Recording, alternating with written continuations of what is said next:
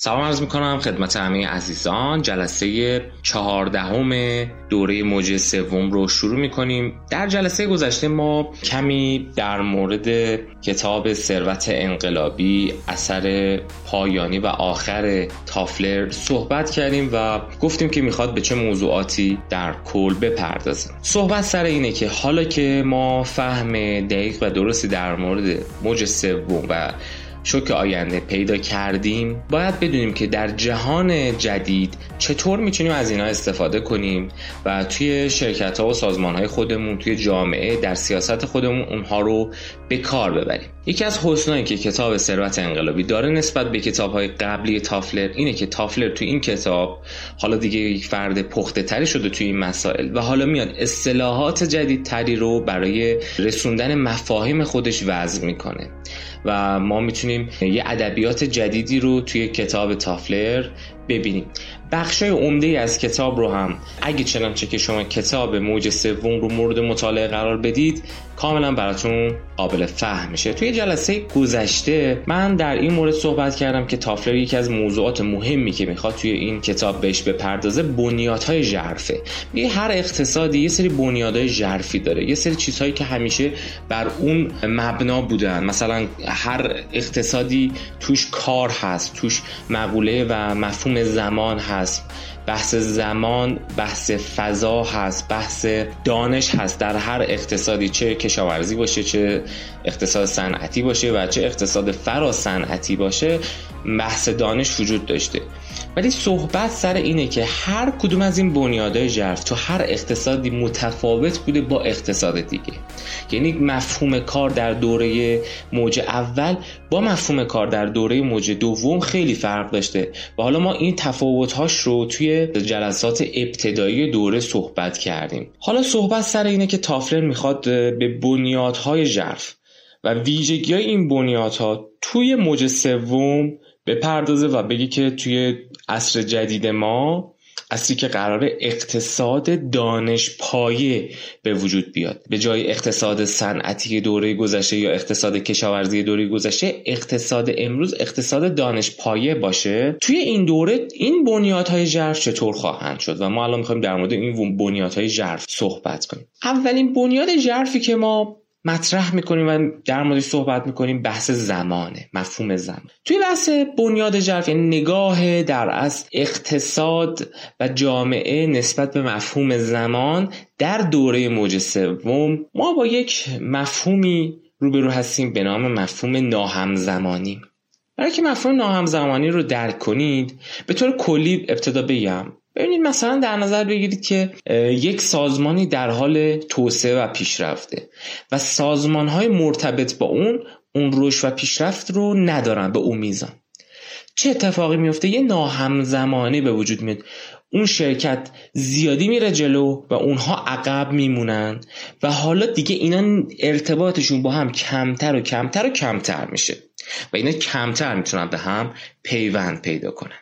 حالا خود تافلر خیلی زیباتر و دقیقتر میاد و مفهوم ناهمزمانی توضیح میده با یک تمثیل. میگه که یه اتومبیل هایی رو در نظر بگیرید توی یک جاده یا حالا یک بزرگراهی هستن و در حال رفتن.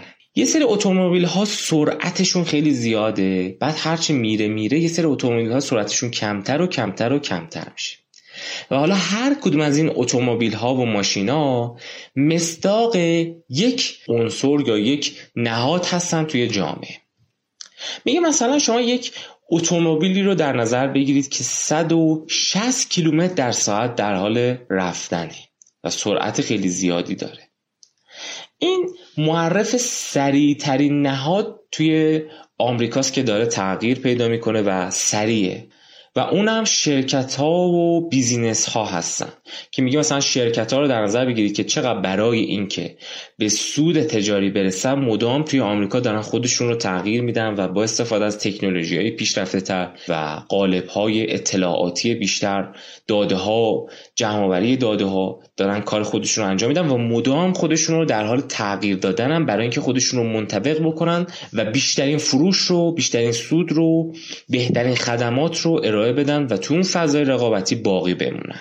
دنیای بیزینس و دنیای شرکت های اقتصادی دنیایی که مدام خودشون رو باید تغییر بدن و منطبق بکنن با زائقه مصرف کننده ها اینا رو ما به طور کامل توی جلسات قبلی توضیح دادیم. حالا پشت سر این ماشین بیزینس و شرکت ها میگه یه ماشین دیگه هست مثلا با 140 کیلومتر مثلا یه مقدار کمتر سرعت کمتر. نسبت به ماشین قبلی داره میاد. و اون نهاد شماره دوه که همون در اصل جامعه مدنیه. مثلا گروه های مدنی که در حال فعالیت هستن و توی جامعه کم کم دارن شکل می‌گیرن. گروه هایی که توی جلسات گذشته در موردش خیلی صحبت ها کردیم. مثل مثلا گروهایی که تو حوزه محیط زیست دارن کار می‌کنن. گروههایی که در حوزه مثلا تحقیقات پزشکی دارن کار می‌کنن راجبه مثلا قضا حقوق بشر و مسائل جنسی و امثال هم دارن فعالیت می‌کنن و مدام خودشون رو بروز می‌کنن. ماشین بعدی که داره پشت سر این دوتا ماشین میاد ماشینی که مثلا با سرعت مثلا 100 کیلومتره. سرعتش کمتره. و اونم خانواده آمریکایی. میگه مثلا نهاد خانواده رو در نظر بگیرید. این مقدار سرعتش کمتره و با سرعت کمتری داره پیش میاد و کمتر تونسته خودش رو منطبق بکنه با شرایط روزگار خودش و ناهمزمانی بیشتری نسبت به دو تا ماشین قبلی داره. مثلا خانوادهایی که هنوز به صورت هسته هستن یه سری خانوادهایی که هنوز منعطف نشدن رو می‌تونیم از این دسته بدونیم. حالا در پشت این ماشین هایی که گفتیم به عنوان پدیده ها و عناصر جامعه دیگه تک تک عناصر دیگر رو توی آمریکا اومده شناسایی کرده. مثلا یه ماشین بعدی اتحادیه کارگریه که اتحادیه کارگری هم تا حد خیلی زیادی عقب موندن. یا مثلا ماشین های بعد اونا مثلا دیوان سالاری های حکومتی و مؤسسات تنظیم مقرراته که سرعتش خیلی کم و کم و کمتر میشه. یا یه ماشین دیگه که در پشت این ماشین داره میاد و مثلا فرض بگیرید که دیگه پنچر شده یا دیگه داره از کار میفته مثلا سیستم مدارسه که میگه ببین سیستم مدارس خیلی خیلی سیستمیه که عقب مونده و نتونسته خودش رو همزمان کنه. یا مثلا بعد از اون سازمان های جهانی هستن که اونا هم نتونستن خودشون رو بروز کنن یا ساختارهای سیاسی جوامع که خیلی غیر منعطف باقی موندن و خودشون منطبق با ویژگی های موج سوم نکردن. یا در پایان دیگه با به قانون می‌رسیم که میگیم خیلی قوانین هم هستن که هنوز خودشون رو متناسب با ویژگی های موج سوم نکرد خب حالا صحبت تافلر چیه؟ چرا این مثال می‌خواد بزنه؟ می‌خواد بگه مثلا شما در نظر بگیرید این ناهمزمانی چرا داره اولا اتفاق میفته و بعد چه مسائلی رو برای جامعه ایجاد می‌کنه؟ ببینید اولا که چرا این ناهمزمانی ها اتفاق میفته؟ یه بخشی از ماجرا اینه که با استفاده از تکنولوژی ها و فناوری هایی که توی موج سوم ما بهش دست پیدا می‌کنیم و اون رشد انفجاری و انقلابی اقتصادی تو برخی از نهادها و اون رشد انفجاری دانش دقت می‌کنید دانش توی برخی از بخش های جامعه اون بخش ها خیلی زیادی میفتن جلو نسبت به بخش های دیگه. حالا مسئله اینجاست. شما شرکتی رو در نظر بگیرید که خیلی داره رشد می‌کنه میره جلو خودش رو منطبق می‌کنه با شرایط روز.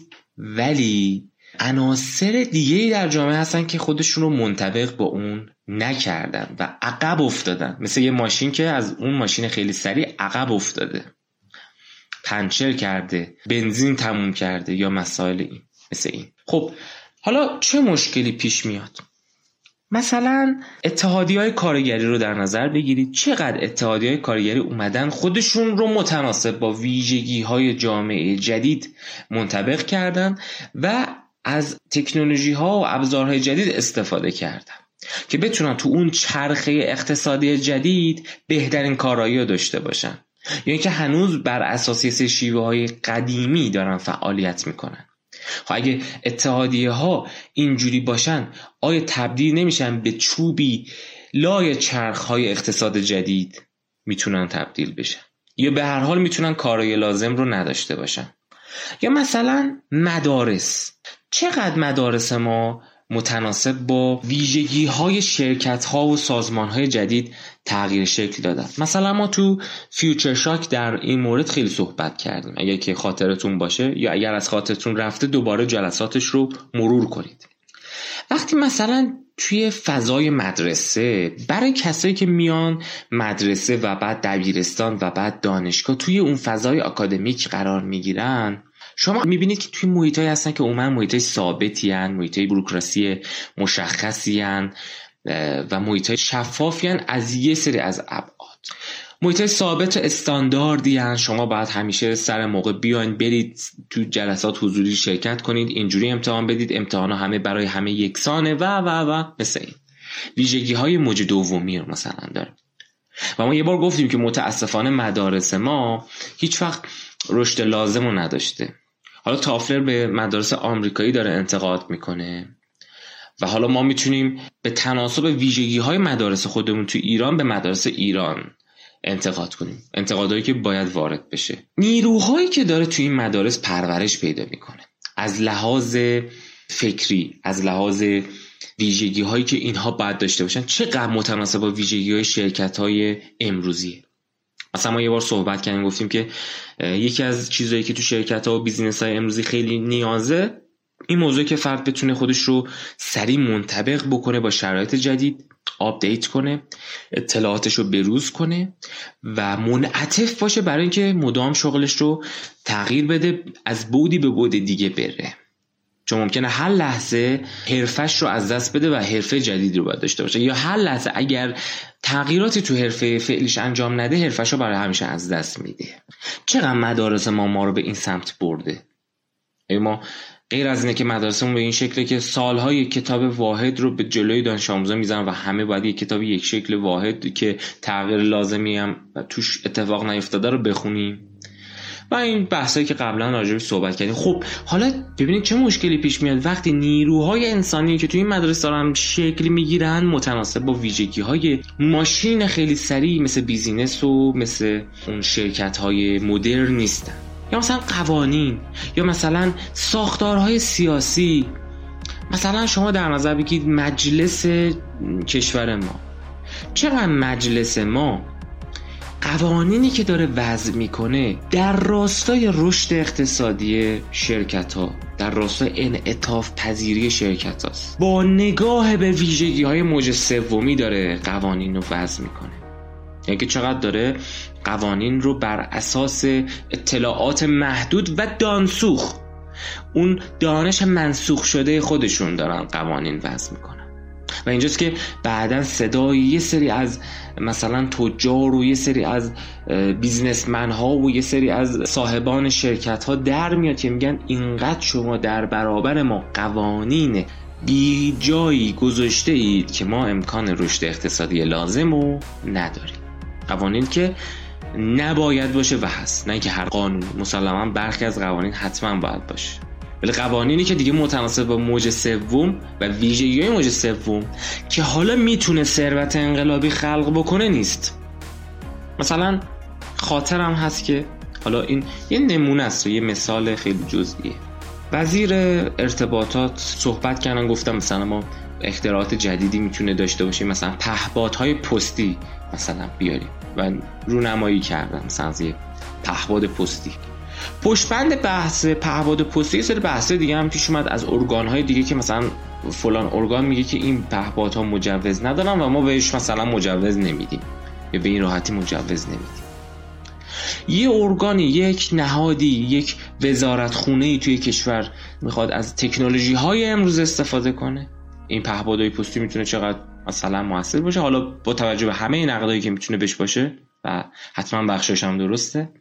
در این حال نهادهایی در جامعه هم می‌تونن باشن که مانع پیشرفت توی باقی در از ارگان ها باشن. و یه ناهمزمانی اینجا رخ میده.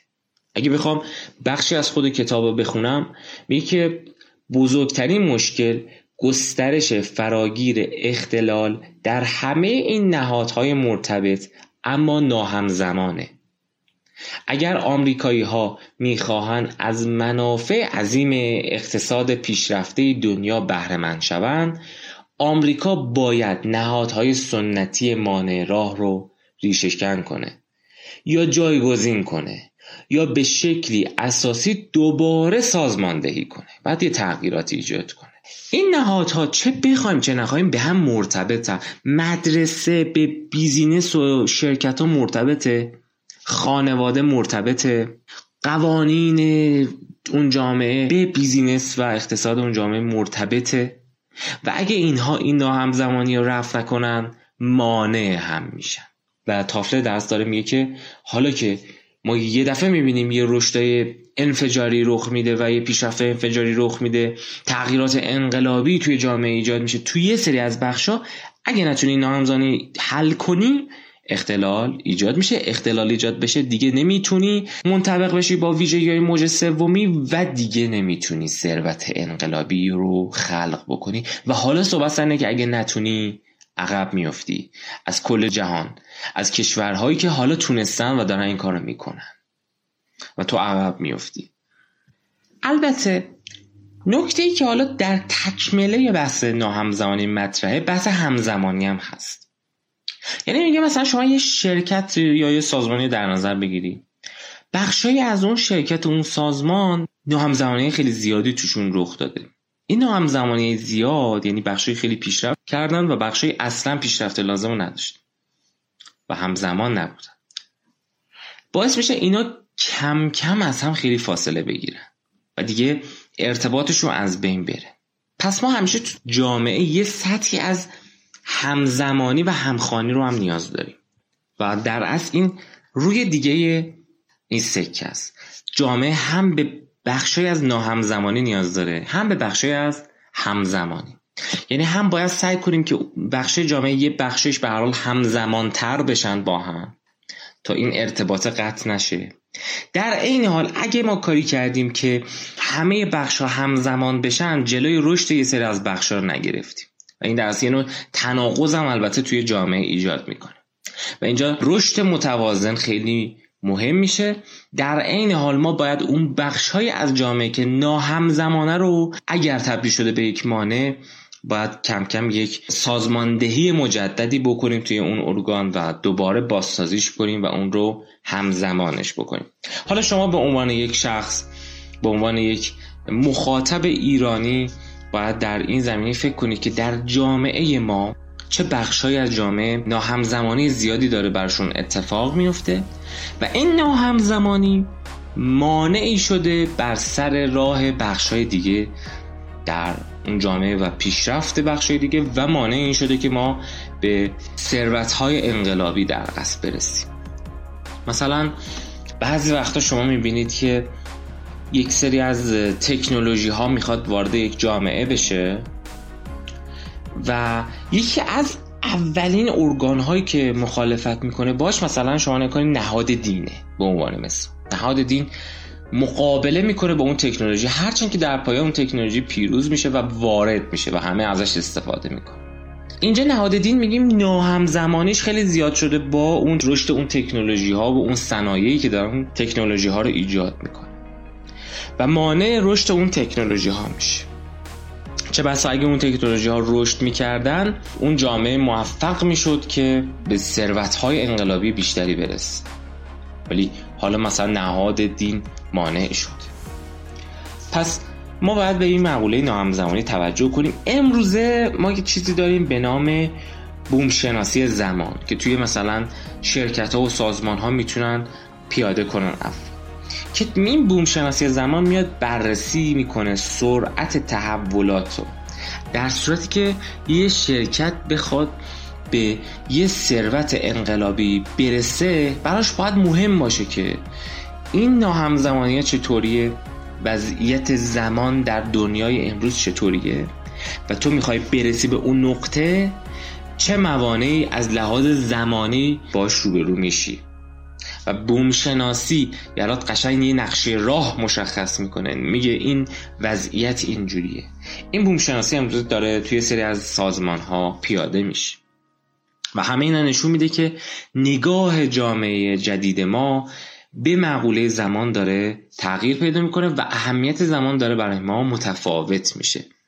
همینطور این بحث بوم شناسی زمان بخشیش به داخل یک سازمان می‌پردازه. بخشش به خارج از اون سازمان. ما میگیم مثلا بخشی از اون بوم شناسی به داخل یک سازمان می‌پردازه. مثلا شما فرض بگیرید که یه بخشی داره سازمان بخش طراحی و توسعه که میاد و طراحی های جدیدی از محصولات جدید ارائه میده.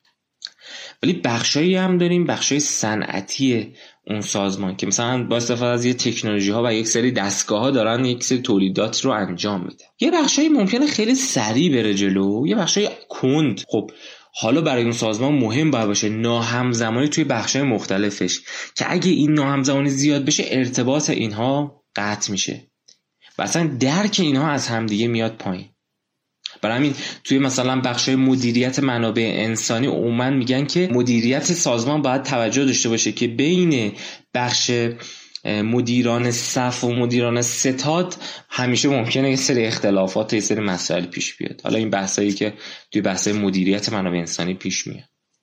پس باید به این موضوع هم توجه بکنیم. یا مثلا ناهمزمانی تو خارج از یه شرکت. مثلا قانونایی که توی مجلس وضع میشه.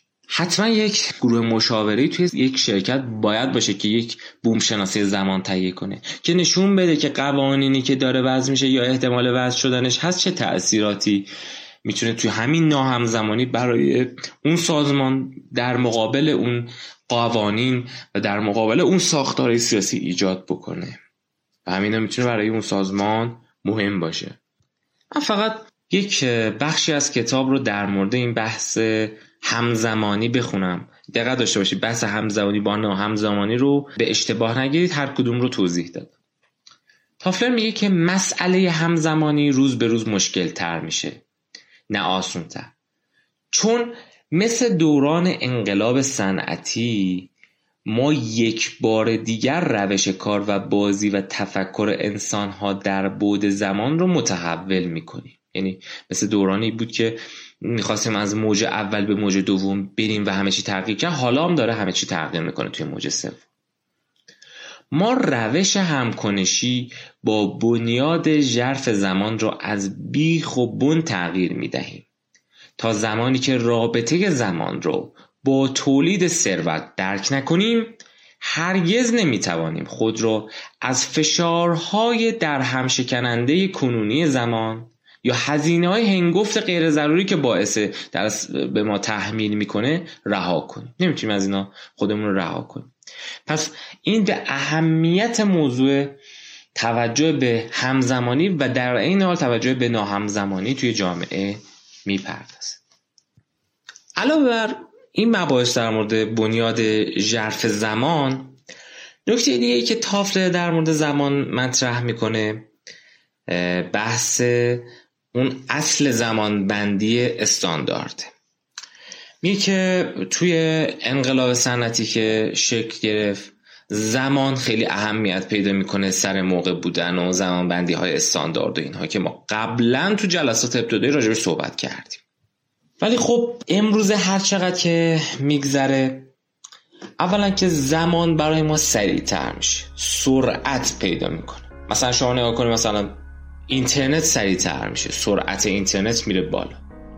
یا مثلا الان داستان های کوتاه یا رمان های کوتاه بیشتر میشن اینا نشونه ها یا مصداقای اینن که زمان برای ما سریعتر باید باشه و افراد می‌خوان بیشتر توی این زمان های سریع سیر بکنن. یا مثلا حتی خودش تو نحوه پیام دادن ما نشون میده. مثلا شما وقتی می‌خواین پیام بدید از مخفف ها کم کم استفاده می‌کنید. PM GF BF و امثال هم حالا هر کدوم از اینا مثالایی که تافلر توی کتاب می‌زنه و حالا هر کشوری متناسب با فرهنگ خودش یه سری اختصارها و یه سری اصطلاحات اختصاری وضع می‌کنه برای پیام هایی که به هم میدن. سرعت پیدا می‌کنه زمان. در این حال زمان تو عصر جدید تکه تکه میشه. دیگه استاندارد نیست. و زمان شخصی سازی میشه. یعنی برعکس دوران انقلاب صنعتی که زمان استاندارد بوده و ما توضیح دادیم زمان حالا شخصی سازی میشه. اونجا که ما میگیم زمان استاندارد بوده مثلا شما کافیه این فیلم عصر جدید چالی چاپلین رو ببینید. خب عموما افراد دیدن. اونجایی که چارلی چاپلین توی خط تولید حالا باید منطبق با سرعت مشخص و استاندارد اون خط تولید فعالیت بکنه و حالا میاد و حرکاتی انجام میده که به نوعی انتقادی هم هست به این مدل. ولی حالا دیگه زمان شخصی سازی شده. دیگه مثلا شرکت این امکانو دارن که برای شما خدمات ویژه شما در زمانهای مشخصی که خودتون می‌خواین رو فراهم کنن. خیلی از سازمان ها خدماتشون 24 ساعته شده. 24 ساعته شدن یعنی چی؟ یعنی شما هر لحظه هر روز که می‌خوای می‌تونی از اون استفاده کنی. دیگه اینجور نیست که بگه تو فقط می‌تونی از ساعت مثلا 8 صبح تا 12 ظهر ازش استفاده کنی. حالا میاد زمانها 24 ساعته میشه تو هر موقع که از بازه روز می‌خوای از اون خدمات استفاده کنی می‌تونی. زمان نامنظم میشه و توجه بیشتر میشه توی زمان بندی های مصرف کننده ها به جای اینکه زمان بندی های تولید کننده ها زمان مصرف کننده ها مهمتر میشه. و برای اونها در اصل متناسب با وضعیت زمانی اونها یه خدمات یه سری محصولاتی رو عرضه می‌کنن. علاوه بر این بازار تولیدات یک بار مصرف هم بیشتر میشه. چیزایی که محصولاتی که یک بار مصرفن رونق پیدا می‌کنن. مثلا یه شبکه تلویزیونی رو در نظر بگیرید که خدمات تلویزیونی خودش رو میفروشه به مشتری خودش. و حالا مثلا میاد کودهای یک بار مصرف برای مشتری طراحی می‌کنه که شما میایین مثلا یک پول اندکی رو می‌پردازید یک روز می‌تونید از اون خدمات استفاده کنید. یک بار می‌تونید از اون خدمات استفاده کنید. پس به هر حال مدل بیزینسی یک بار مصرف اهمیت پیدا می‌کنه. دیگه ما تو مدل های بیزینسی موج سومیمون این اگه بیایم و متناسب با زمانهای خاصی که خودمون فقط در نظر داریم کار کنیم مسلما از رقبای خودمون عقب میافتیم. حالا میاییم و زمانها رو تکه تکه می‌کنیم. پس باز دوباره می‌بینید که توجه به این زمان تغییر پیدا می‌کنه و معنای زمان برای ما متفاوت میشه. یه نکته دیگه هم که تافلر مطرح می‌کنه و اهمیت داره در موضوع زمان اینه که میگه حالا شما در نظر بگیرید که افرادی که توی این فرهنگ توی این جامعه بزرگ میشن. افرادی که یاد گرفتن که آزادیهایی داشته باشن افرادی که به زمان بندی های شخصی شده خودشون توجه بیشتری می‌کنن و براشون مهمتره. حالا در نظر بگیرید که اینها بزرگ میشن و حالا باید بیان سر کار. و حالا کارفرما سعی می‌کنه که سر وقت اومدن و زمان بندی های استاندارد رو به اینها تحمیل کنه. به نظرتون چه اتفاقی برای اینا میفته آیا اینا وارد فضایی میشن که متناسب با نحوه زیستشون در گذشته نیست و باعث میشه که حالا قیبت هاشون زیاد بشه تأخیرشون زیاد بشه ترک شغلاشون زیاد بشه کارایشون بیاد پایین و امثال هم. و به هر حال یه تضادهایی اینجا ایجاد میشه تعارض های ایجاد میشه. پس کارفرماهای ما شرکت های ما سازمان های ما حکومت ما باید به این موضوع توجه کنه. به طور خلاصه تقریبا دیگه بحث ما در مورد بنیاد ژرف زمان به اتمام رسید. در کل تافلر می‌خواد بگه نگاه ما به زمان تغییر پیدا کرده و ما مستاقای مختلفی می‌تونیم ازش پیدا کنیم. از اینکه زمان شخصی سازی شده از اینکه یک بار مصرف ها چیزای یک بار مصرف بیشتر شده. از اینکه ما دیگه چیزایی داریم به نام بوم شناسی زمان. از اینکه بادهای خلاقانه میاد و مثلا خیلی چیزها رو به هم می‌زنه و ما دیگه نمی‌تونیم همه چیز رو همزمان سازی کنیم. از اینکه ما داریم به ناهمزمانی می‌رسیم تو جامعه. از همه اینها ما می‌فهمیم بنیاد ژرف زمان. توی اقتصاد دانش پایه امروز که بر اساس ویژگی های موج سومی بنا شده و حالا اینه که می‌تونه ثروت انقلابی برای ما خلق بکنه تغییر پیدا کرده و اگر ما به این تغییراتی که دارم میگم توجه نکنیم با مشکلاتی روبرو میشیم. علاوه بر اینکه بنیاد ژرف زمان تغییر پیدا کرده بنیاد ژرف مکان و فضا هم تغییر پیدا می‌کنه.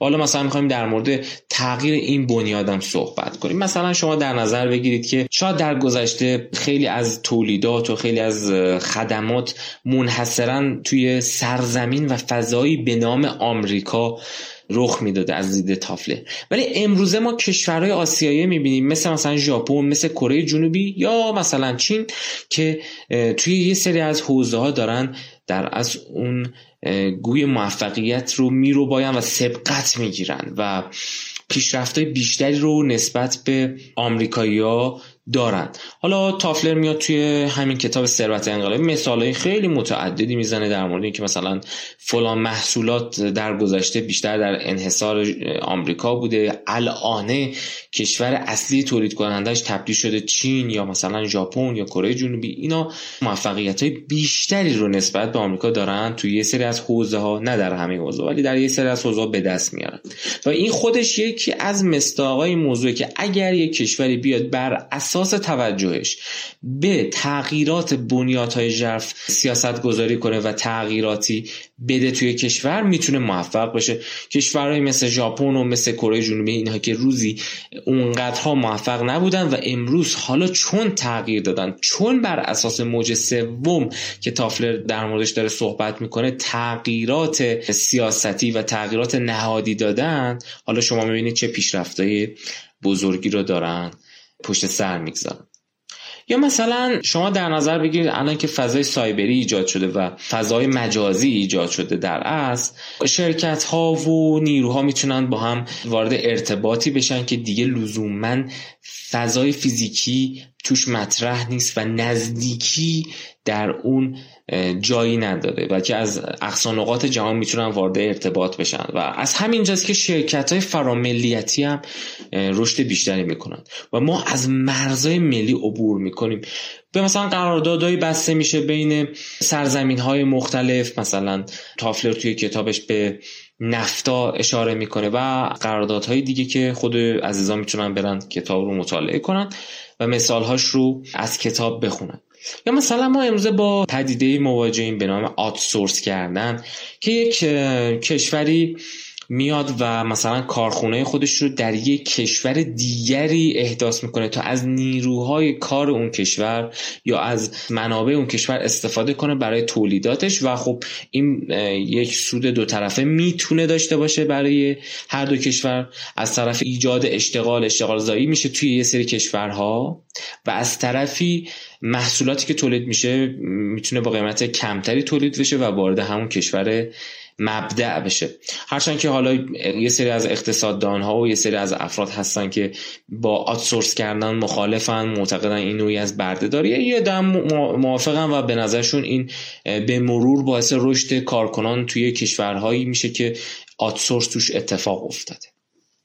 ولی خب همین بحث پدیده آتسورس کردن یکی از نشانه های اینه که بنیاد ژرف فضا برای ما تغییراتی داره می‌کنه.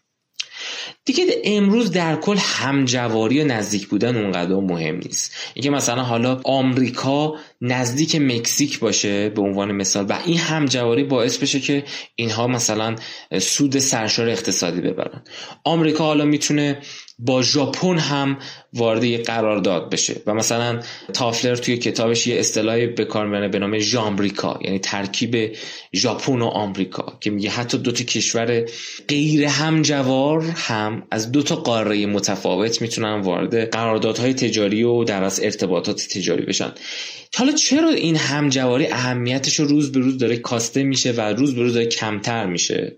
به خاطر اینکه اهمیت حمل و نقل داره کمتر میشه. روزی که ما حمل و نقل برام مهم بوده و اشیایی که می‌خواستیم انتقال بدیم عموما اشیای ملموس فیزیکی بودن. همجواری هم مهم بودن مثلا در نظر بگی که ما بخوایم یه سری وسایل و کالاهای مشخصی رو از کشوری به کشور دیگه منتقل کنیم این همجواری مهم بوده ولی امروزه خیلی از چیزهایی که قرار بین اینها رد و بدل بشه و مبادله بشه از جنس خدماتیه با ارزش افزوده و ناملموس. یعنی اینا ویژگیاشه هم عموما خدماتی هن. هم یه ارزش افزوده ای توشون هست. از جای به جای دیگه ارزشی توش ایجاد می‌کنه. و هم ناملموسه. دیگه مثل منابع قبلی ملموس و فیزیکی نیست. حالا می‌تونه ناملموس هم باشه. مثل اطلاعات مثل دانش مثل نرم افزارهایی که می‌تونن از جای به جای دیگه منتقل کنن و امثال هم. و این باعث میشه دیگه هزینه حمل و نقلم اونقدر نداشته باشن. یا اگه هزینه حمل و نقل دارن با استفاده از تکنولوژی جدید این هزینه به حداقل ممکن برسه. پس همجواری روز به روز کمتر و کمتر میشه. یا مثلا معقوله دیگه که توی بحث بنیاد ژرف فضا اهمیت داره برد فضاییه. مثلا افرادی رو در نظر بگی که در گذشته فقط توی محدوده مشخصی سفر می‌کردن. ولی امروزه هرچی میره و میره و میره افراد می‌تونن محدودهای بیشتری رو انتخاب کنن و محدودشون وسیعتر میشه. از کشوری به کشور دیگه می‌تونن سفر کنن. یا علاوه بر اینکه سفرهای افراد یعنی برد فضایشون گسترده میشه مثلا صنایع هم برد فضایشون گسترده میشه. مثلا تافلر صنعت هالیوود رو مثال می‌زنه. که تو صنعت هالیوود میگم شما نگاه کنین شاید مال یه کشور مثل آمریکا باشه اما توی این صنعت اولا از بسیار از تجهیزات و امکانات کشورهای دیگه استفاده می‌کنن.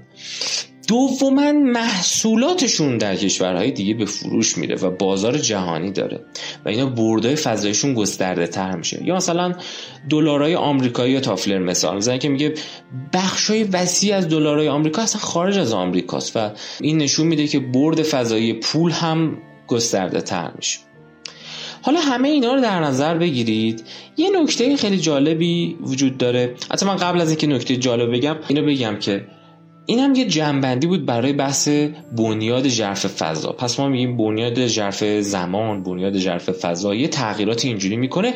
اگه ما توی سازمانمون توی شرکتمون به عنوان یه شخص به عنوان کسی که می‌خواد یه بیزینسی رو راه بندازه یا به عنوان کسی که داریم یک کشوری رو اداره می‌کنیم به تغییرات این بنیادهای ژرف توجه کنیم ما هم می‌تونیم توی مسیر خلق و تولید ثروت انقلابی گام برداریم.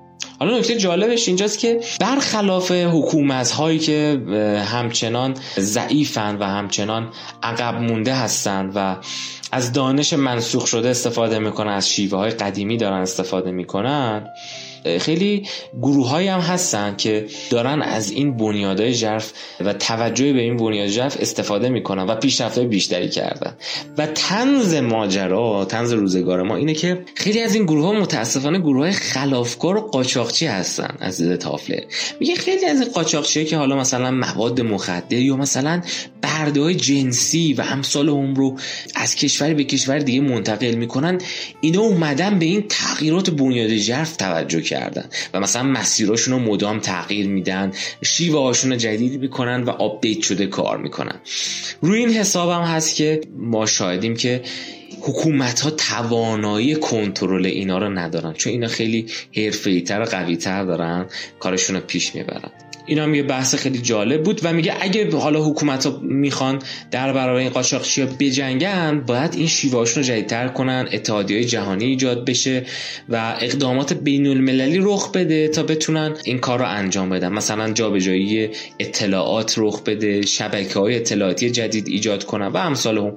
می‌خواد بگه که خلافکارا قاچاقچی ها به این موضوع توجه کردن ولی انگار بعضی از حکومت ها همچنان توی همون شیوه قدیمی خودشون موندن.